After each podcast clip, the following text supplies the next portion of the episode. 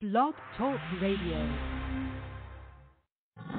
You are listening to Help for HD Live, the first podcast created for families living with Huntington's and juvenile Huntington's disease. Don't forget to find us on iTunes, Blog Talk, Spotify, and iHeartRadio. You can also search over 500 archived episodes and other projects at helpforhd.org. To watch us in person, find Help for HD TV on YouTube and subscribe and ring the bell for notifications on new content. Help for HD Live is going on air in five, four, three, two.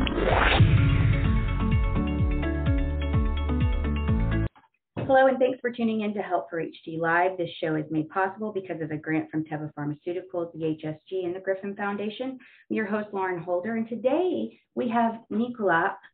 If I said your name right, wrong, I'm sorry. Nicola on with us from Rare Revolution Magazine.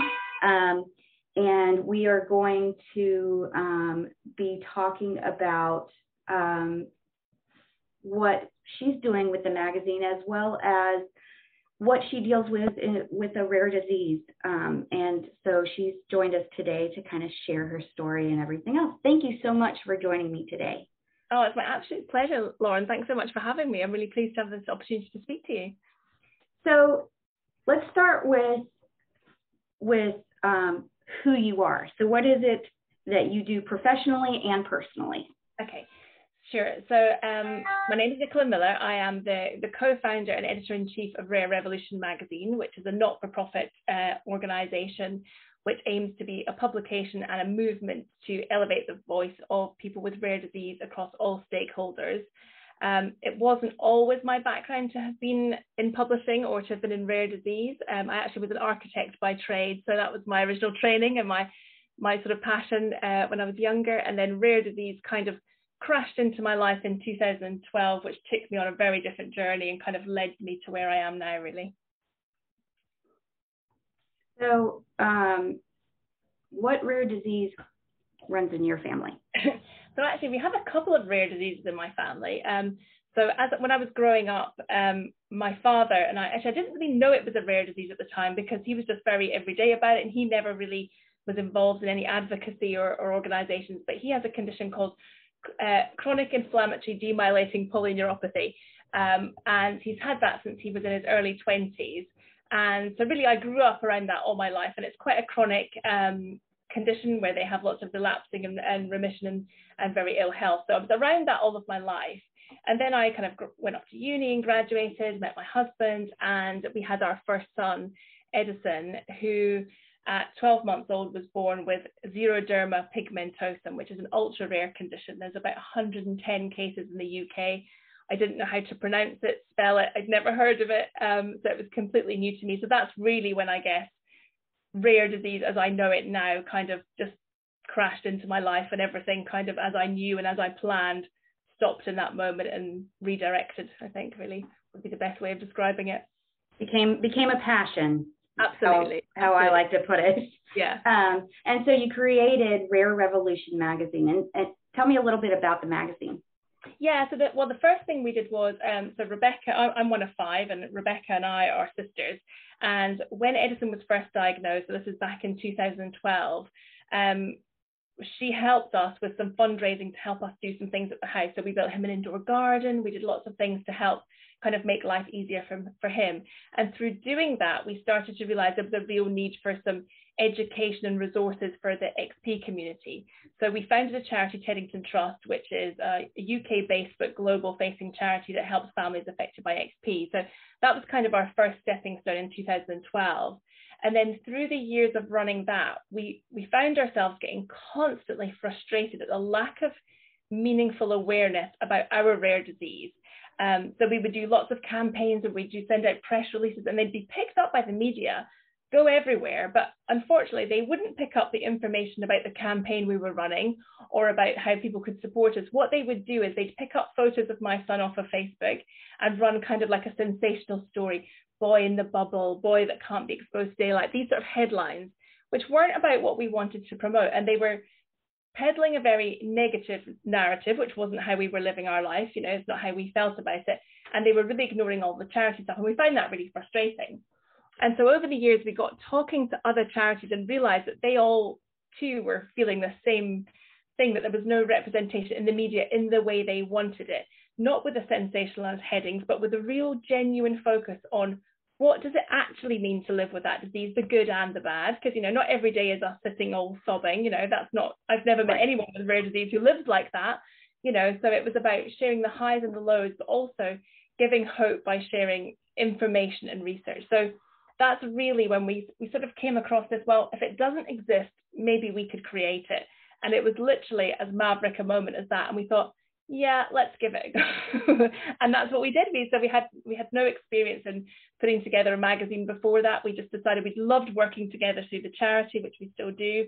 And we'd found a real niche in creating resources. So we'd created schools packs and books for children. So we thought, let's give it a go. And we did and found there was a real appetite for it. And so simultaneously we kind of run those two, the, the very specific disease charity for my son's condition, but then this really broad cross condition global platform for all rare disease, um, which has really become an absolute life passion for both me and Rebecca, and actually all of our team. You know, all of our team are highly passionate about the subject, and really, it's become their life as well. So kind of how it all came about. I love I love the magazine by the way. Oh, Um, thank I went so through much. I went through it and I absolutely love it. But let me step back.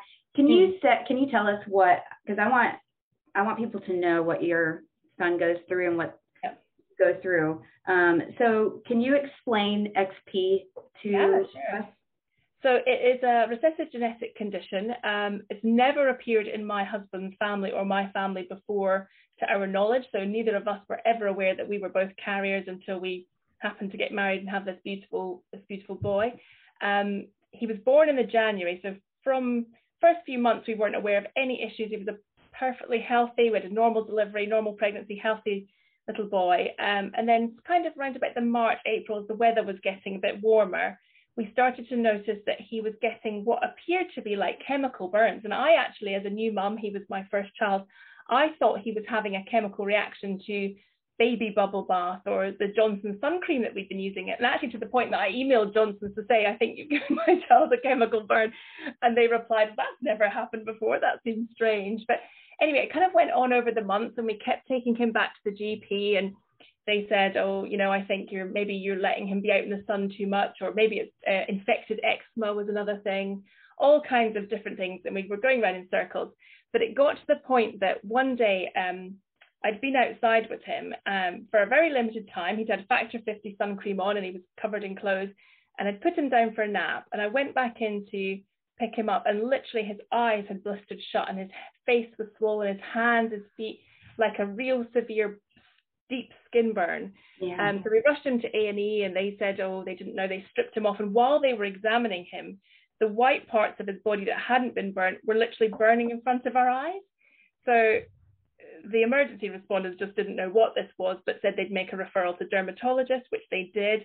The dermatologists were very dismissive of it actually and, and accused us of almost neglect that, you know, don't we know babies shouldn't be in the sun and we're thinking it's April in the UK. he shouldn't be burning from being in his pram. But you know, this went on really for about a year. And anyway, eventually we got to a point of seeing someone who was very specialist, who actually we have now found out to be was the lead of the National XP service, but happened to be covering dermatology that day, who saw him.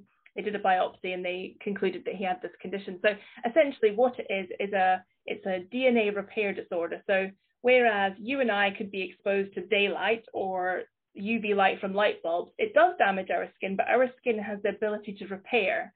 But somebody with XP doesn't have that ability to repair. So when they receive any type of burning, it's accumulative and there's no there's no repair mechanism. So essentially they're 10,000 times more susceptible to skin cancer than you and I. They need 100% protection from all daylight. So that is from the minute the sun is above the horizon to the minute it's below in the evening. Even that kind of like twilight, you know, there is some UV in the in the light. Um, most types of uh, light bulbs, so anything over a 40 watt light bulb, fluorescence, metal halide, halogen, um, low energy light bulbs, ironically, are also unsafe. So he has to be live a life completely protected from daylight and essentially artificial lighting. Um, some patients also, so there are eight different complementations, and some of those patients have neurological involvement. And there's a really wide spectrum of that. So it could range from maybe just a bit of high frequency hearing loss right through to loss of gross motor skills, um, swallowing, uh, epilepsy, and ultimately un- untimely death. So um, there is a huge um, involvement with neurology. And I think often people don't realize that. They associate it with a skin condition. They don't realize right. that actually there's a lot going on because essentially their DNA doesn't repair in lots of ways. So exposure to environmental pollutants, everything that affects our DNA, you know, taking medicine, exercising, eating, it, affects everyone's DNA. And when you can't repair those activities, your body is going through a lot of stress and processes that are are damaging and effectively aging you, I guess, prematurely, which causes a lot of other factors as well. That's such a good point in the aging prematurely. Um, and it sounds like you you know you had just a really hard time getting to a specialist and Absolutely. for for anybody to know what it is which is i mean that's hard to see your child go through something like yeah. that and you don't know what's going on the thing for us was, you know, we were in front of dermatologists and they hadn't even heard of it. They didn't know. And, you know, as a skin related condition, right. you would think they would have done. Um, and also it was terrifying because, you know, he was my first child. And when someone's saying to you, you know, they think you're doing something wrong, you start to question. I mean, I was thinking, is a child so sensitive that literally walking from my car to the house, you know, you start to think, are you doing, you think, are you imagining it? What are you doing? You know, I got really, um, sort of paranoid about chemicals. So like I wouldn't let anyone hold him that maybe had perfume on or makeup because I was worried that maybe there was an ingredient that was triggering this reaction because it just made no sense to me. Um, so while the diagnosis was absolutely devastating in that moment, it was also a massive relief because now I thought, okay, this now we know what is causing this. This makes sense. It isn't something I am doing. I can find out how to make this work and what to do with it, and then I could have the tools to make you know, life different because we just didn't know what to do with him. We didn't know whether we could, was it to do with the sun? Was it not? Until we had that diagnosis, we just did not know what was causing it. Mm. I'm so sorry you had to go through all of that. And I think um, it's a very common tale, though. You know, there's almost daily through the magazine we speak to people and do interviews, and the tales are so similar. You know, mm-hmm. this this situation of not being believed or not being listened to, and this oh, kind yes. of you know, and in the scale of things, we were very lucky. It was only a year. You know, for many more people, it can be considerably longer, or they may still be undiagnosed. So, you know, I am aware that actually 12 months is, is not bad in the scale of, of rare disease, but certainly it was very frightening at the time.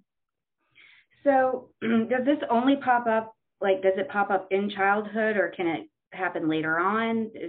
I'm so assuming that there's a spectrum. Yeah, so it is genetic, so you're born with it, but lots of people are not diagnosed until they're older. And because of the different complementation, so for example, Edison is an XPD, which means he has a very high burning profile. So it's quite obvious that something strange is going on because obviously a child should not be burning under lights, for example, in an A&E room or in a shop. Um, but some of the complementations don't burn so readily, but the damage is still happening, but they would manifest as more um, lentigines, so freckling. So, of course, lots of people have freckly children, and it's not until they maybe get older and they start to think, actually, that's a lot of freckles, or more than you'd expect for a child that lives in Scotland, or um, they look a little bit more raised or different.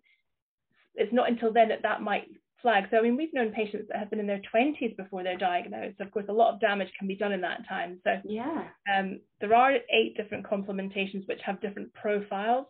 Some are more tend to have the neurology than others. Some have neurology very early on, some it might be late set, but essentially it's always there and you, you know, it's in their mechanism when they're born.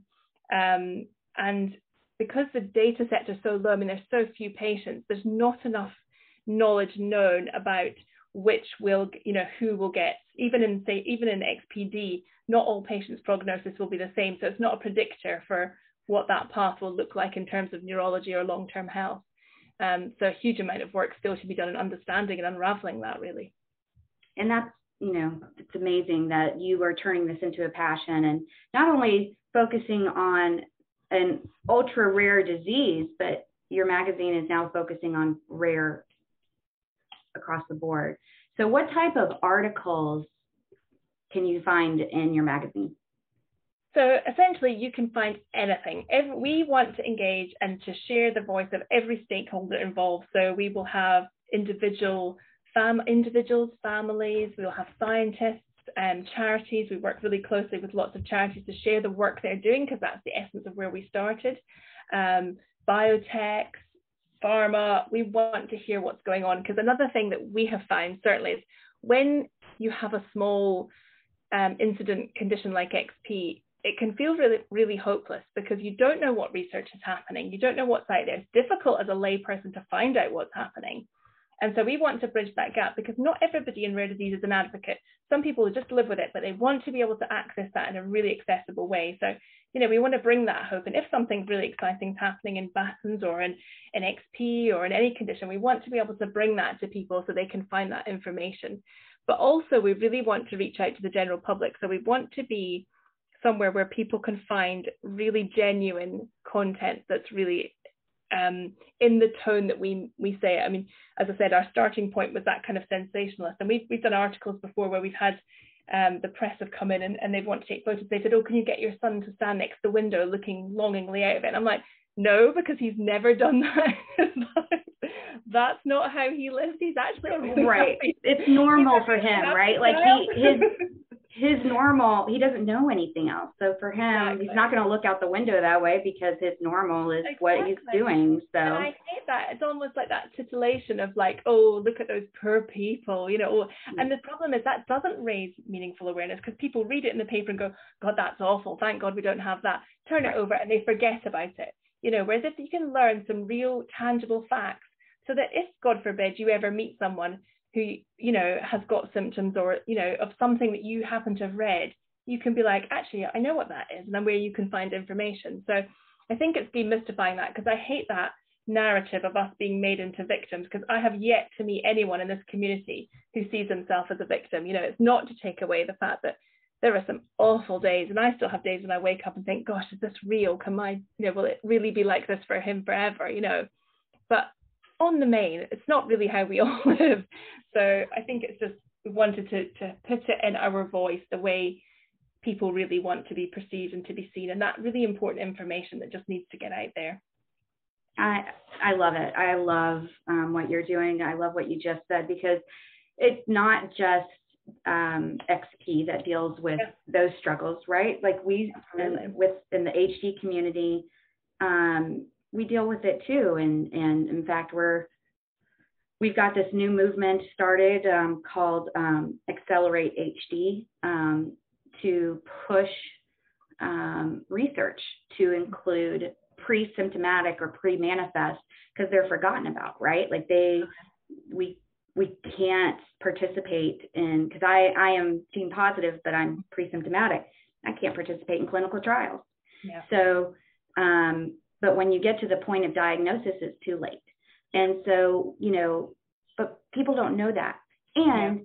we're also pushing the fact that, like you said, not every day is bad. Yes, we have bad days, but you know, I was my dad's caregiver and um, I don't regret one second of it. And I try to make sure that up until the end, he, you know, he was involved in stuff. So it, and I think it's important to, to that everybody has a voice as well. You know, it's not just the individuals, it's the young carers, it's the siblings, it's the grandparents, because it can completely unravel a grandparent to find out that someone they love dearly, you know, this cherished child has got something that's so wrong with them and they can't fix that. You know, it's, it's everybody in the family, it's it's the friends groups, it's all of those people that have an opinion. And I think it's important for their perspectives to be shared as well, you know, because often it's those people that might, you know, the, the, people living with it may not have the reserves and the resilience to be able to to fight that or find the cures or start the charity. So actually, sometimes it comes from outside of that, you know. So those mm-hmm. voices really matter. Um, and we just see ourselves as bridging the gap between Love all it. the different stakeholders, you know, and work. A lot of the work we do every day is just someone will email us. And it's like actually I know someone that's working in that, or I know, you know, and it's making those connections between people. That's we're in a privileged position because we're in the middle of lots of diseases to be able to make connections, and uh, that's something we find a lot of joy in across all of the team. They just love when they've been able to connect someone with something they think that they've read about or we've learned about, and it's such a privilege to do. Yeah, that's awesome. And you said it like you said it perfectly, bridging the gap. And because there is, there's this huge gap between what's needed for these rare diseases in these communities and what's you know, the education for people who are just new to it and all of it. So bridging that gap is so important.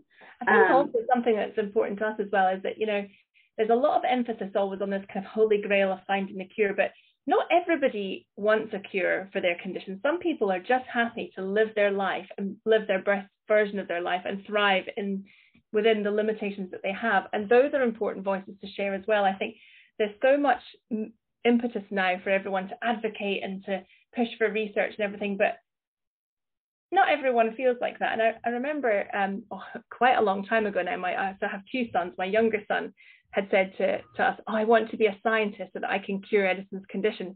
And Edison looked at him like really shocked and went, why would I want to do that? it's what makes me me. and he was really stunned that Rafe would think that he would need it gone, you know. And I thought, gosh, isn't that amazing that, you know, and, and I'm realistic to think that he's a little boy at the moment. So when he's older, he might feel differently. But in that moment, he was so stunned that somebody would think he would want that part of him taken away because he just said, it's what makes me me. And I thought, yeah, that's yeah. a really important thing for us all to remember as well. It's not oh, we're not here to find cures and eradicate all of this all of the time. You know, there's lots of perspectives and um, joy in the difference as well that comes with it. Yeah, that is so sweet. And so you have two sons. Is your is your other son affected by, by it as well? So he's a carrier. Um, I was actually pregnant with him um, when when Edison was diagnosed. So which was an absolute blessing, really, because obviously the first question we asked when he was diagnosed was, is it genetic? And they said, yes, it is. So we need to talk to you about that before any kind of like thinking about family planning. We were like, oh no, number two is already on the way. But actually, I think it was wonderful he was because we didn't have to make that difficult decision as to whether we would have another child. He was coming, and that was that was it. So he was tested when he was born. We had um, I had to have a completely black labour because none of the lights were safe, so we were just in the dark with one lamp in the corner, which was uh, it was quite lovely actually. I wish I'd done it first time round. Um, and then his cord blood was his cord blood was taken away for testing, so we knew within three days he didn't have XP, but he is a carrier, so obviously he'll have access to genetic information as he grows to be able to make informed choices for himself.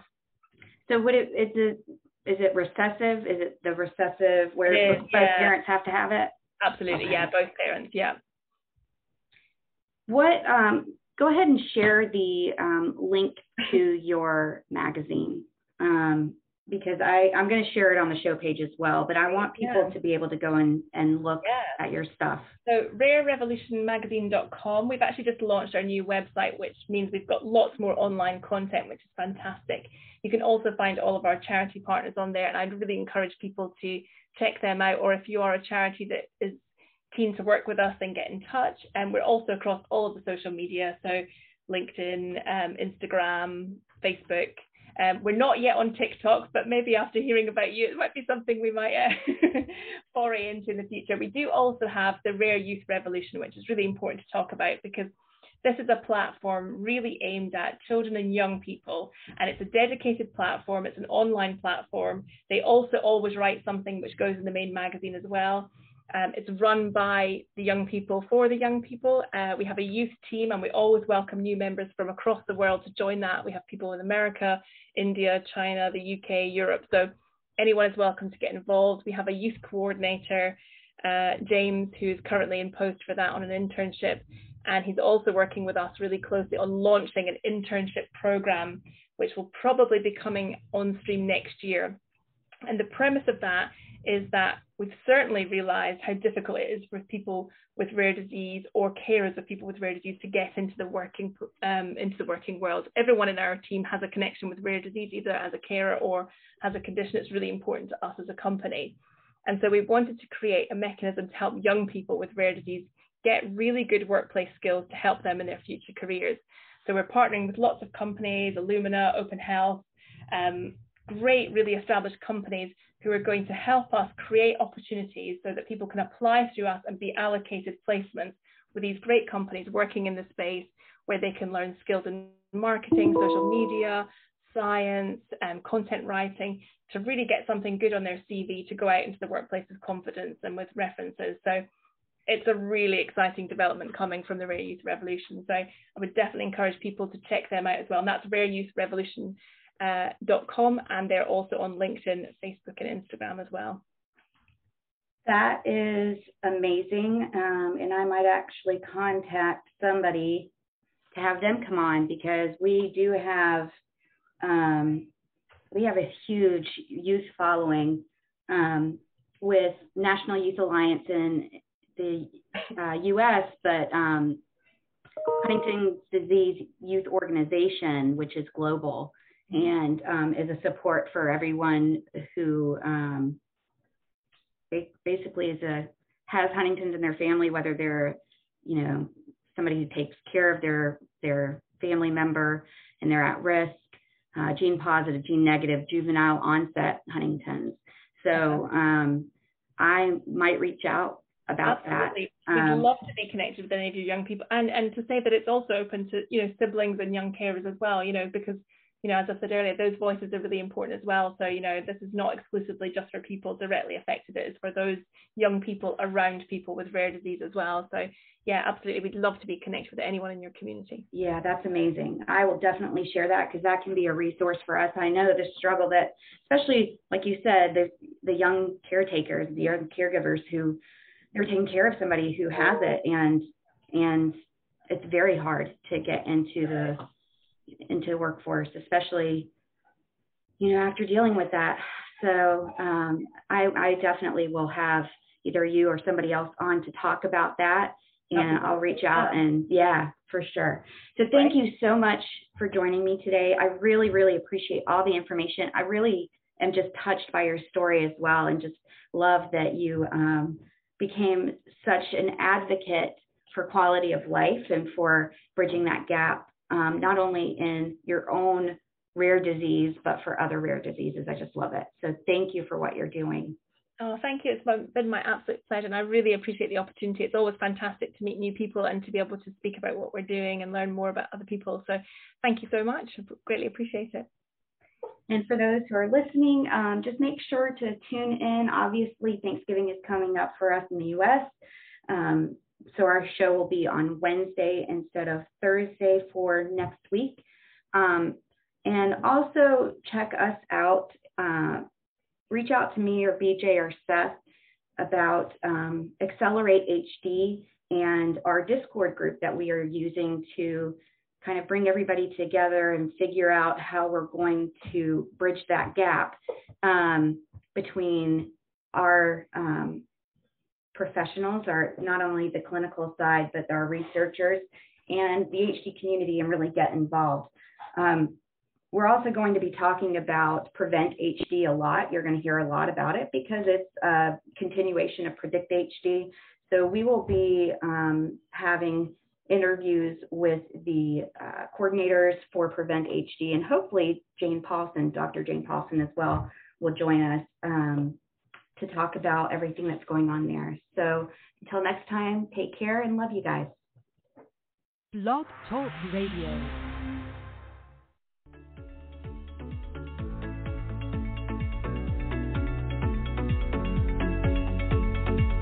Thank you for listening. Don't forget to visit www.help4hd.org and sign up for our email newsletter to stay up to date on all that is going on at Help for HD. Get social with us and like us on Facebook, follow us on Instagram, and subscribe to Help for HD TV on YouTube and ring the bell for notifications.